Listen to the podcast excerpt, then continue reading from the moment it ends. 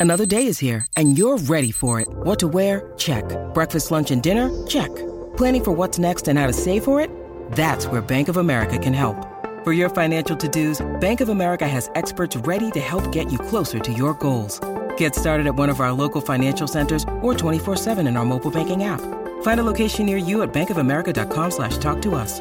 What would you like the power to do? Mobile banking requires downloading the app and is only available for select devices. Message and data rates may apply. Bank of America and a member FDIC. Hey guys, in today's episode, we're going to talk about drawdowns and why they are a natural part of the trading business. And hopefully I give you some perspective on how to view them in a way that makes them less hurtful. Now, if you haven't done so already, make sure you check out our website, www.tier1trading.com. We got a whole bunch of cool educational stuff over there for you to dig into workshops, training lessons, software, lots of fun stuff. www.tier1trading.com. Check it out. I don't want to say losing streaks don't bother me at all. Um, that would be inhuman. Um, but you, you just accept them. Again, it is, I, I look at it as it is the cost of doing business right?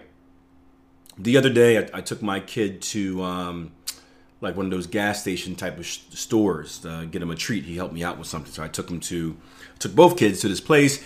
We got these big old slushies, right? So these big sugary drinks. And right before we got to the cashier line, you know what happened?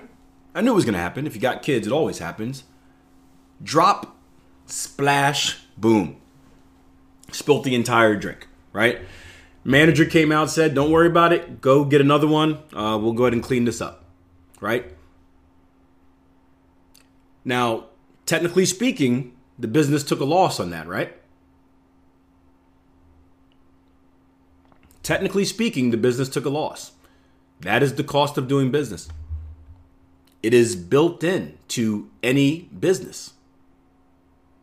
Same thing if you go to McDonald's and they mess your order up and you return it, right? They can't just repackage and sell that order to someone else. They got to dump it.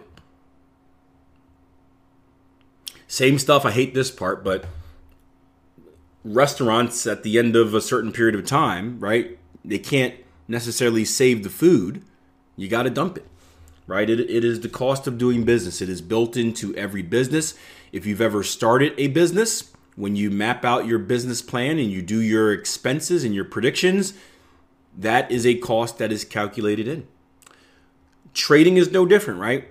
When we look at our 40% return a year, that's not the only number we're looking at. The 40% return is after everything. Losses are taken into account. What type of percentage hit do I have to take to make that 40% return?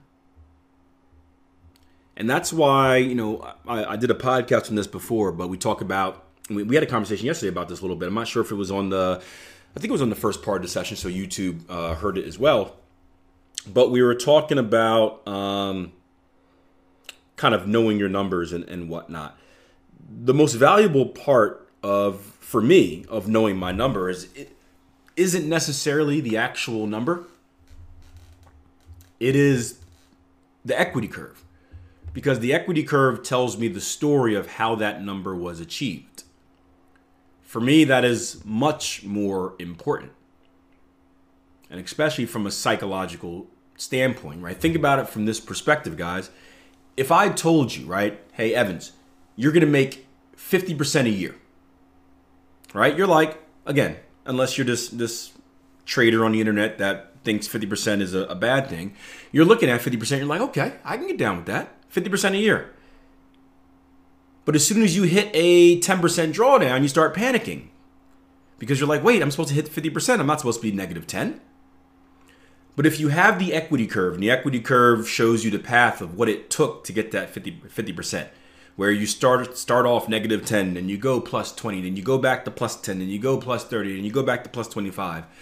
Now you kind of understand, okay, there's going to be these ebbs and flows, there's going to be these wiggles this is a natural part of the process and it, it helps keep you mentally sane. And that's necessary. Once you get experience in the market, then you have more and more belief. So over years, you get more and more belief because you're actually doing it. Um, but at the beginning, it's another, again, another reason why backtesting is so important because until you actually have those live results to be your proof, that's the best you can work with to anticipate what it's like.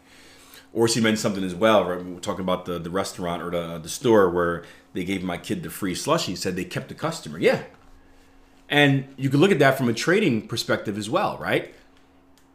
If you're in a drawdown, let's say you have a good system and you're in a drawdown and something happens, right? That drawdown is the spill and you bail on your system. Well, what are you doing? Well, you're starting from scratch, which is a waste of time. You're also probably going to miss the best period of your system.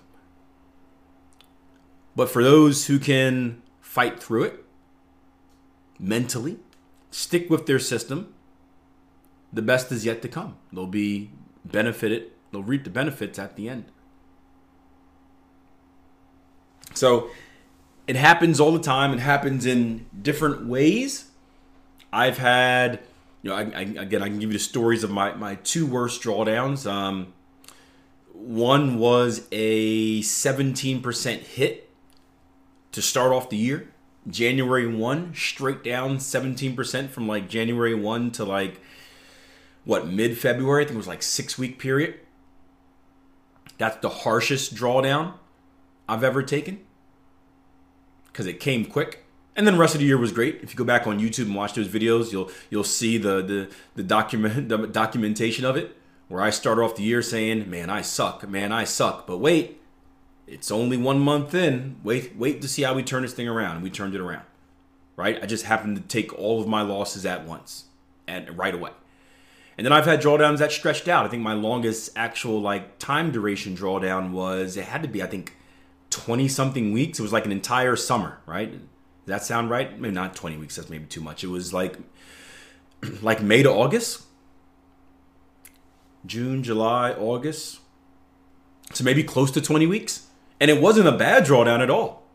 It was more of like a break even type of drawdown, like losing like 1% like a month.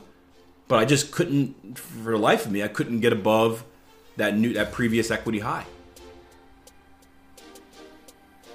So different types. You can get sharp and painful. You can get long and torturous. You're going to experience them all in your trading. Hope you enjoyed the episode. If you want more from yours truly, more of a visual version of this, meaning actually digging into trades, talking about technical analysis, looking at the charts, make sure you check out my YouTube channel. Just go to youtube.com slash Akil Stokes or just hit Akil Stokes in that little search thing and I should come right up. I got daily live streams, well, not daily, but Tuesday, Wednesday, and Thursdays, and of course the big weekend video giving you a heads up about what's on my radar for the week to come www.youtube.com slash Akil Stokes. Check it out, subscribe, hit that bell.